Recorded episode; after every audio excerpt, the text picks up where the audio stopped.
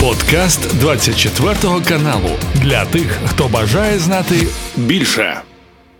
Продовжуємо розмову про ситуацію оперативну там, біля Бахмута, із Родіоном Кудряшовим, заступником командира тактичної групи Азов. Говоримо про Бахмутський напрямок. Родіоне, вітаємо вас! Слава Україні! Героям слава бажаю здоров'я вам та глядачам. Як розвиваються події в районі Кліщівки, Андріївки? Ми раді вас чути і бачити, і читати також про успіхи наших е, військових, бачити відео, які публікують, зокрема підрозділи, які в цьому районі діють і відтісняють ворога якнайдалі вже на цьому відтинку фронту. Зараз я так розумію, бої йдуть якраз в районі залізниці. Чи вдається відкидати ворога далі за цю залізницю? І наскільки складними от є якраз заходи? Завдання у цьому районі в зв'язку з тим, що ну росіяни очевидно мали там час побудувати свою оборону, і навіть в ситуації, коли вони відступають, їм є за що зачепитись. Е, що безпосередньо зараз відбувається на фланзі Бахмута, саме в напрямку Кліщівка, Андріївка, в тому числі Курдюмівка, противник після того, як е, отримав певні проблеми в своїй смузі оборони, та смуга, яка йде безпосередньо від міста Бахмут до Горлівки, має на сьогодні прогалину. Саме цю прогалину організували Збройні Сили України противнику, що е, сильно ускладнює, скажімо так, е, лінію оборони.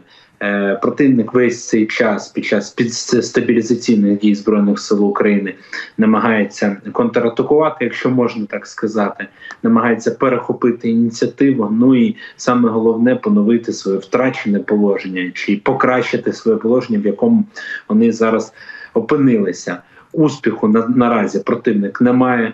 Е, противник викладає дуже багато зусиль, щоб е, зробити ті чи інші кроки, як і в форматі е, підкидання резервів, тобто особового складу, затикаючи дири і намагаючись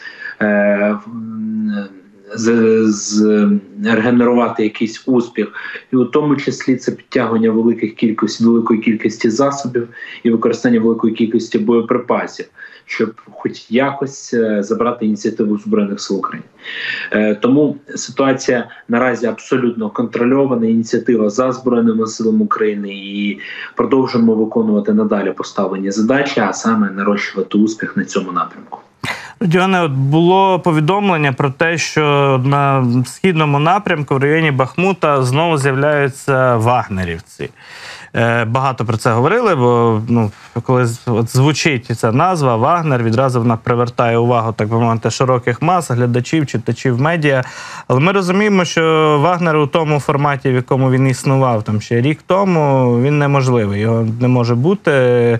По-перше, зазнали вороги значних втрат. От ці найманці вагнерівці у боях проти наших військових в районі Бахмута, Соледара, от під час е, тієї операції. І після того ми знаємо, що сталося. Відбувалися процеси розформування цих формувань, цих підрозділів. Зараз же кажуть, що їх знову збирають докупи, відправляють в різних підрозділах як інструкторів, як штурмовиків на різних позиціях. Наскільки це помітне і так скажімо так впливове на фронт явище? Наскільки як взагалі сприймати цю інформацію? От Вагнер повертається. Що це за гучний заголовок? А що в реальності за цим стоїть на фронті на полі бою? Ну, вочевидь, потрібно зафіксувати, що дійсно після е, е, тих проблем, які е, ми їм створили безпосередньо на Бахмутському напрямку, що змусило їх е, відійти е, і на переформатацію е, після. Е, е Е, того, що вбили безпосередньо російська влада, політична влада вбила е, керівництво ПВК Вагнер, тобто е, їх самопрозложеного політичного лідера Пригожина, їх бойового лідера Уткіна і командира з логістики. І після тих проблем, які були створені навколо ПВК Вагнер, ну тобто там певні переслідування, навіть е, кримінального формату.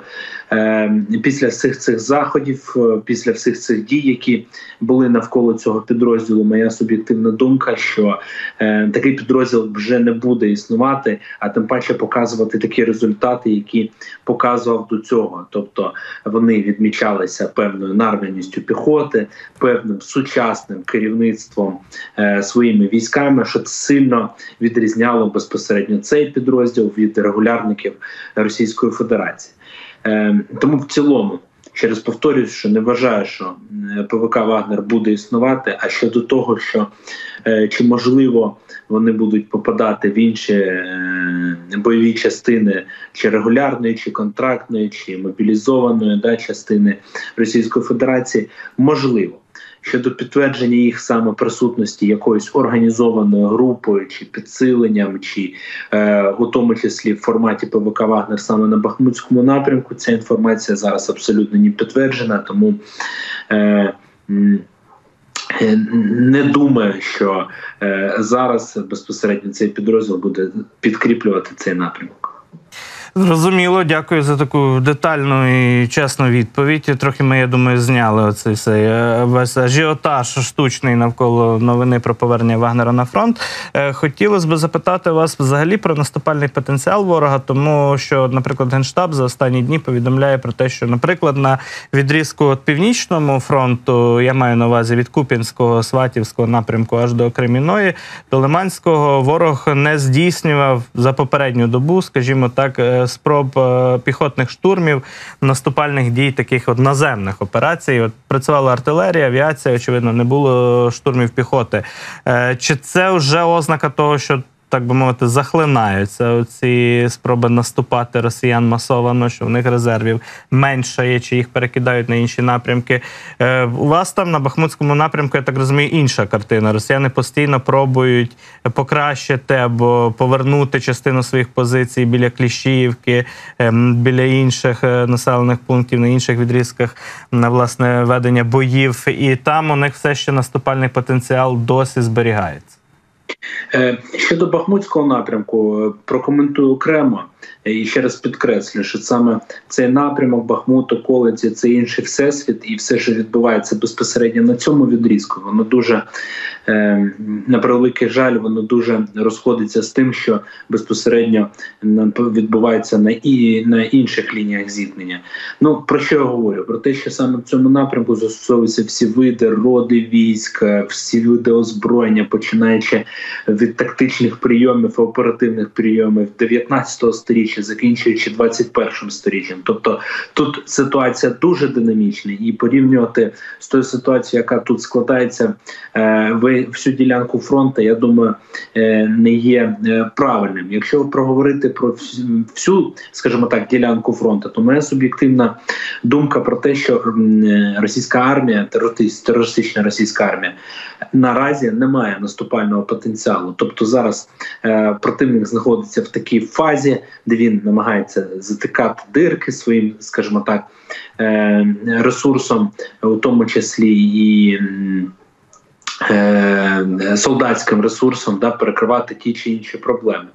Але це ситуація на зараз е, в Росії так чи інакше є перевага, і це перевага кількості особового складу саме в мобілізаційному потенціалі. Тому якщо Росія сьогодні не має намірів, е, скажімо так, е, переходити до атакуючої фази, да там якоїсь наступальної фази відповідно своїх військ, це не значить, що завтра Росія не об'явить мобілізацію, не покращить свій стан по особовому складу і не перейде до більш скажімо, активних і масованих дій. Тому ситуація дуже нестабільна і спрогнозувати тут е, мало що можна. Але що я підкреслю, то що Росія має перевагу саме в мобілізаційному потенціалі в кількості особового складу, який вони можуть набирати. Стосовно також характеру бойових дій, ми бачимо так, що останнім часом буквально щодня в статистиці генштабу є дуже величезна кількість знищених артилерійських систем. І, наприклад, от за минулу добу їх аж 34, так а от натомість окупантів все, е, тобто така трохи позначка менше 400 тримається. І, от, наприклад, вчора також звучало повідомлення про, про те, що на днях вдалося знищити е, дивізіон артсистем Росії, і видно, що така контрбатарейна боротьба триває, і вона є дуже важливою. Власне, хочеться у вас запитати, у чому важливість тієї контрбатарейної боротьби, чому важливо знищувати артилерійські системи, і чому ми зараз, от в статистиці генштабу, бачимо менше знищення так живої сили, але натомість значно, більше знищення е, техніки росіян. Нас я би ще додав, бо це напевно в пакеті може бути йти це питання. Взагалі, скільки тоді в Росії цієї ствольної артилерії? Це якийсь безліміт виходить, тому що кожної доби ми бачимо у статистиці генштабу 35, ну до 30, в районі 30 знищених одиниць якраз ствольної артилерії ворога. Е, Це означає, що росіяни дуже багато втрачають, але в них все ще є чим воювати, чим вести якраз артилерійський вогонь. Ну щодо що стосується ресурсу, е, саме ресурсу засобів боєприпасу, на превеликий жаль, Росія. Має дуже велику спадщину від радянського союзу. Саме е, дуже багато свідчень про те, що починаються е, заходи щодо е, пересування складів, які знаходилися на сході Росії. Ті склади, які були дуже сильно довго законсервовані, вони зараз розконсервовуються і саме е, розконсервовуються всі засоби, які тільки можливо. До речі, засоби такі, як е, е, скажімо так, рік року випуску е, в першій половині 20-го століття теж є присутніми на лінії фронту, що теж означає те, що е, все, що є, Росія достає. Якщо ми проговоримо про артилерію, що зараз відбувається, і так от просто пояснити для цивільних, в чому є важливість контрбатарейної боротьби, то, то е, тут можна пояснити дуже просто.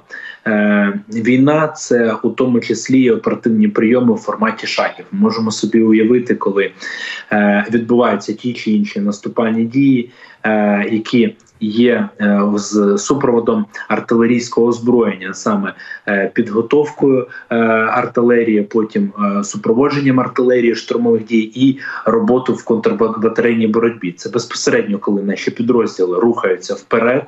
Ми маємо змогу і робимо ураження на подавлення артилерійських систем противника, що дає змогу нам надалі просуватися, і що дає змогу нам фіксуватися і закріплюватися на тих чи інших територіях. Просто кажучи, не даємо противнику завдавати ураження і зупиняти наступальний потенціал. Е, Ось це є важливим е, заходом, саме е, ключовим заходом це контрбатарейна боротьба, в якій ми у тому числі зараз нарощуємо і маємо певні успіхи. Родіоне, дякуємо вам дуже за те, що знайшли час і можливість з нами поспілкуватися і з нашою аудиторією, з глядачами 24 каналу. Продовжуємо підтримувати наші сили оборони, наближати перемогу. Нагадуємо про те, щоб наші глядачі донатили на збройні сили, на сили оборони і в такий спосіб підтримували наших військових. Віримо в перемогу. Дякуємо вам за все, що робите. Дякую на зв'язку. Родіон Кудряшов з нами на зв'язку був із Бахмутського напрямку. Це був подкаст для тих, хто бажає знати більше. Підписуйся на 24 канал у Spotify, Apple Podcast і Google Podcast.